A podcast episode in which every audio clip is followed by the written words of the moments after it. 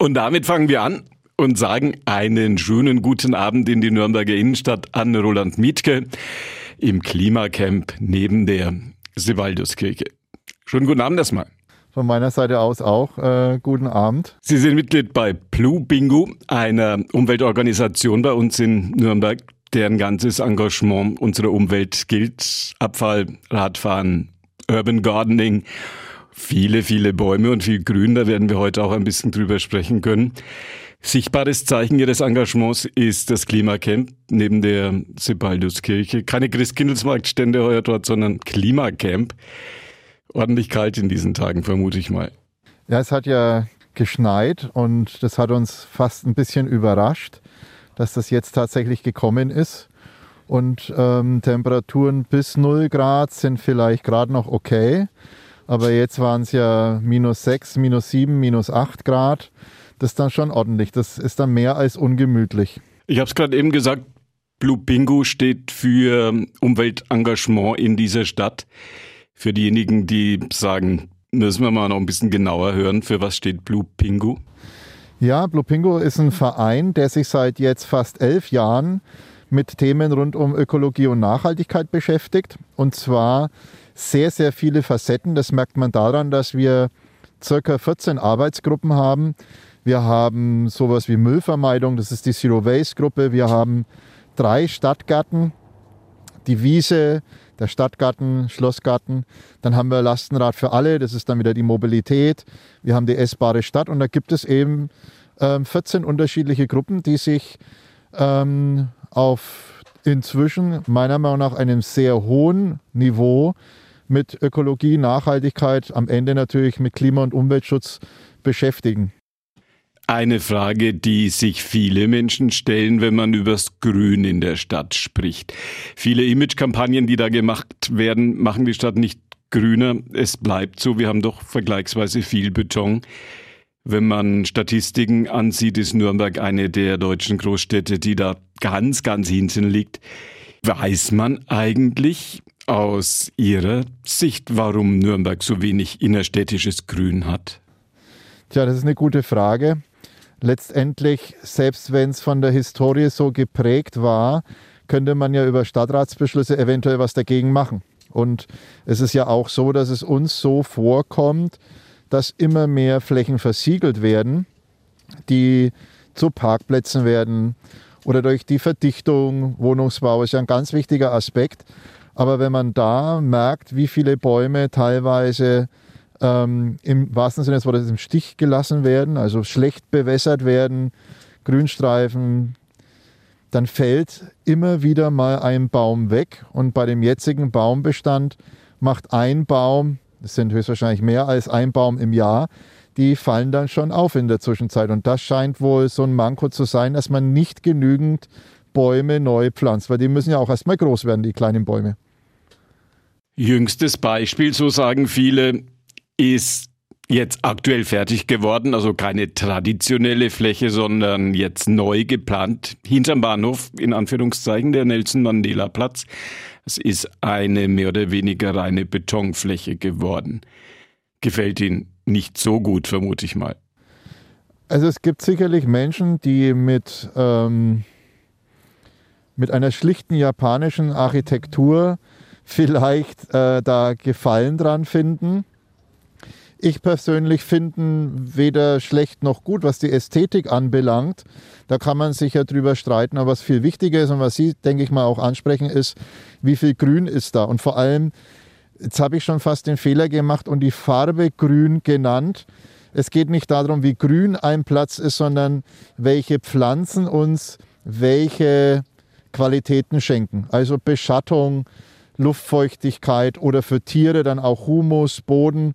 Und ähm, da würde ich mal sagen, aus meiner Sicht ist der jetzt nicht so besonders toll, hätte man vielleicht besser hinbekommen, aber da war ja höchstwahrscheinlich die Planung, derjenige, der da beauftragt wurde, vielleicht hat er Rahmenbedingungen gehabt, die er nicht erfüllen konnte mit mehr Grün. Also da muss man hinterfragen, warum nicht mehr Grün. Ich hätte es begrüßt. Viele Radioführer, die sich immer wieder melden, wenn man in der Stadt unterwegs ist und sich fragt, Bäume, die in den Parks gefällt werden, die am Marienberg gefällt werden, die auf der Wörder Wiese gefällt werden, im Kramer Klettpark, ja. am Wördersee entlang. Muss das sein? Also ich denke mal, die erste Begründung, die von offizieller Stelle kommt, die höchstwahrscheinlich in den geringsten Fällen eins zu eins auch so ist, ist, dass ähm, zum Beispiel Äste oder der ganze Baum auf die Straße fallen kann oder auf den Gehweg oder dass er ein gewisses Lebensalter erreicht hat, dass er jetzt einfach weg muss und vielleicht, weil eine fehlende Pflege da war. Manche Menschen, das kennen wir ja bei uns auch, brauchen mal ein bisschen mehr Pflege, vor allem im Alter und manche sind mit 70 oder mit 80 noch fit. Und ähnlich wird es bei Bäumen auch so sein, dass wenn wir die länger erhalten wollen, müssen die ein bisschen Pflege bekommen. Und das ist ja nicht ein normales Gut, das einfach genutzt wird, sondern das sind Lebenspartner, diese Bäume. Und mit denen muss man einfach sorgsam umgehen. Und wenn man jemanden feststellt, hallo lieber Baum, du brauchst ein bisschen mehr Pflege, dann muss er vielleicht mal mehr gegossen, richtig geschnitten werden. Und da fehlt vielleicht auch das Geld, manchmal vielleicht sogar das Verständnis. Das Verständnis dafür, was so ein Baum alles kann. Was der für uns Menschen, bin ich mal ganz egoistisch, lassen wir die Tiere und die andere Pflanzenwelt mal außer Acht, was die für uns Menschen in dem urbanen Umfeld alles tun können. Das fehlt scheinbar, dieses Verständnis. Jetzt frage ich Sie mal was ganz anderes. Sie werden schon vermuten, warum ich Sie das frage. Ich frage Sie erst mal, gehen Sie gerne ins Konzert?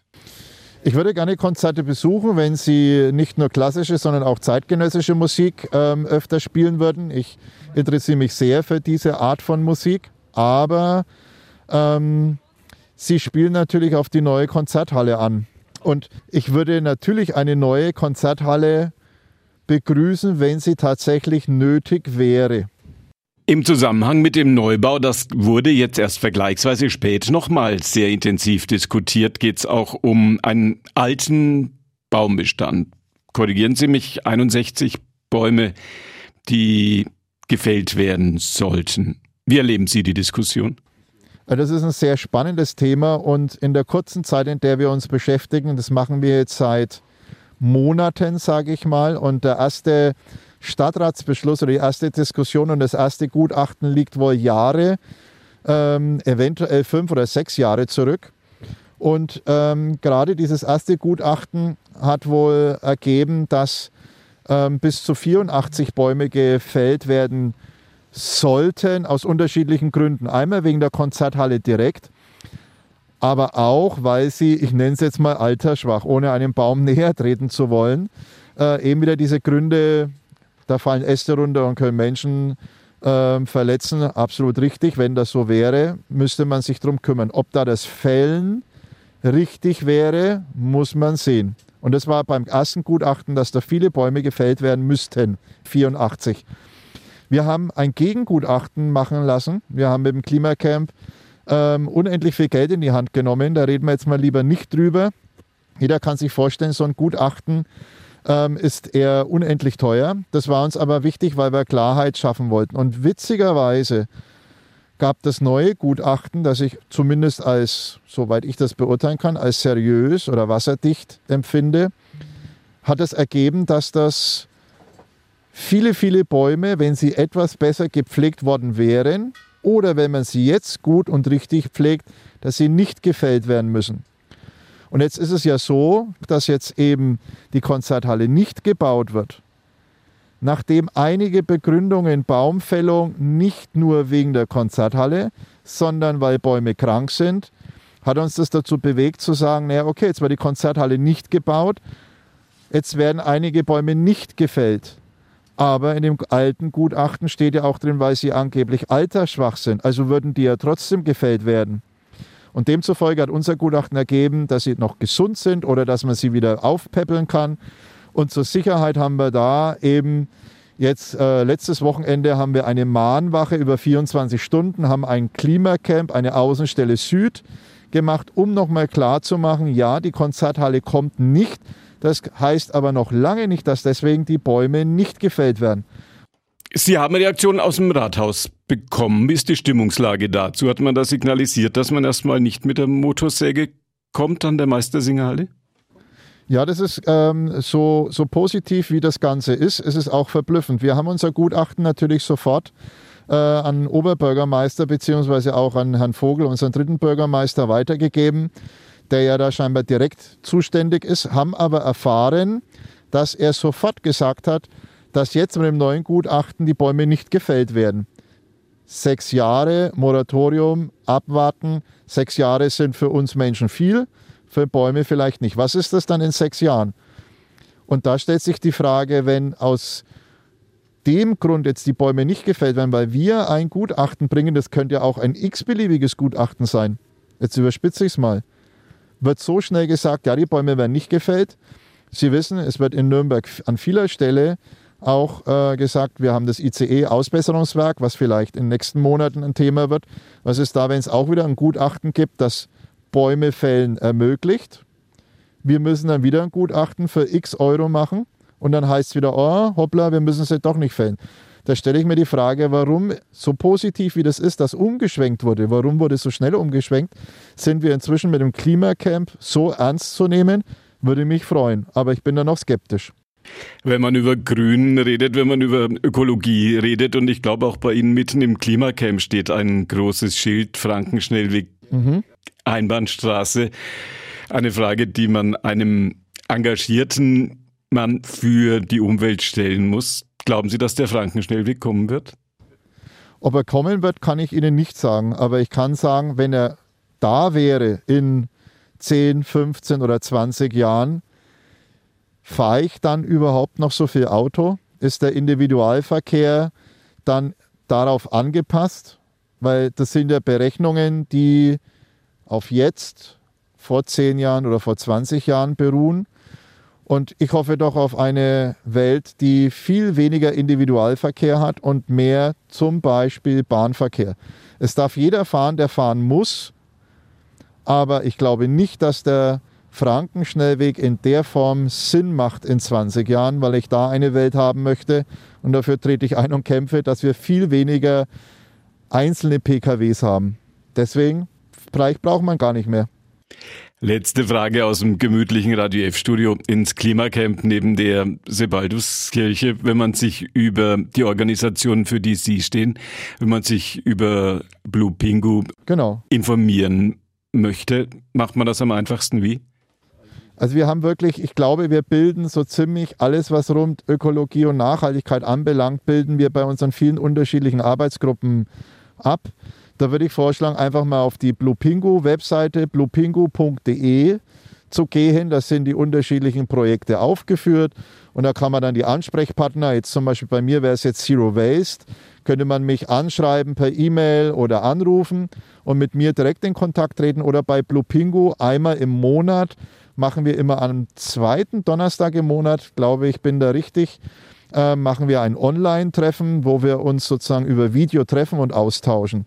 Also es gibt, glaube ich, viele Möglichkeiten oder direkt im Klimacamp vorbeikommen. Hier wird das nämlich alles gelebt.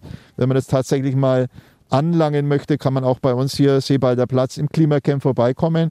Ich bin immer wieder öfters da, einfach nach Roland suchen und dann kann ich da auch nochmal Auskunft erteilen.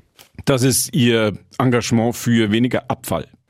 Zero Waste heißt weniger Müll und weniger Verschwendung. Und da treten wir dafür ein, dass wir in den nächsten Jahren eine Zero Waste City möchten, also eine ganze Stadt, eine ganze Kommune soll weniger Verschwendung, weniger Müll.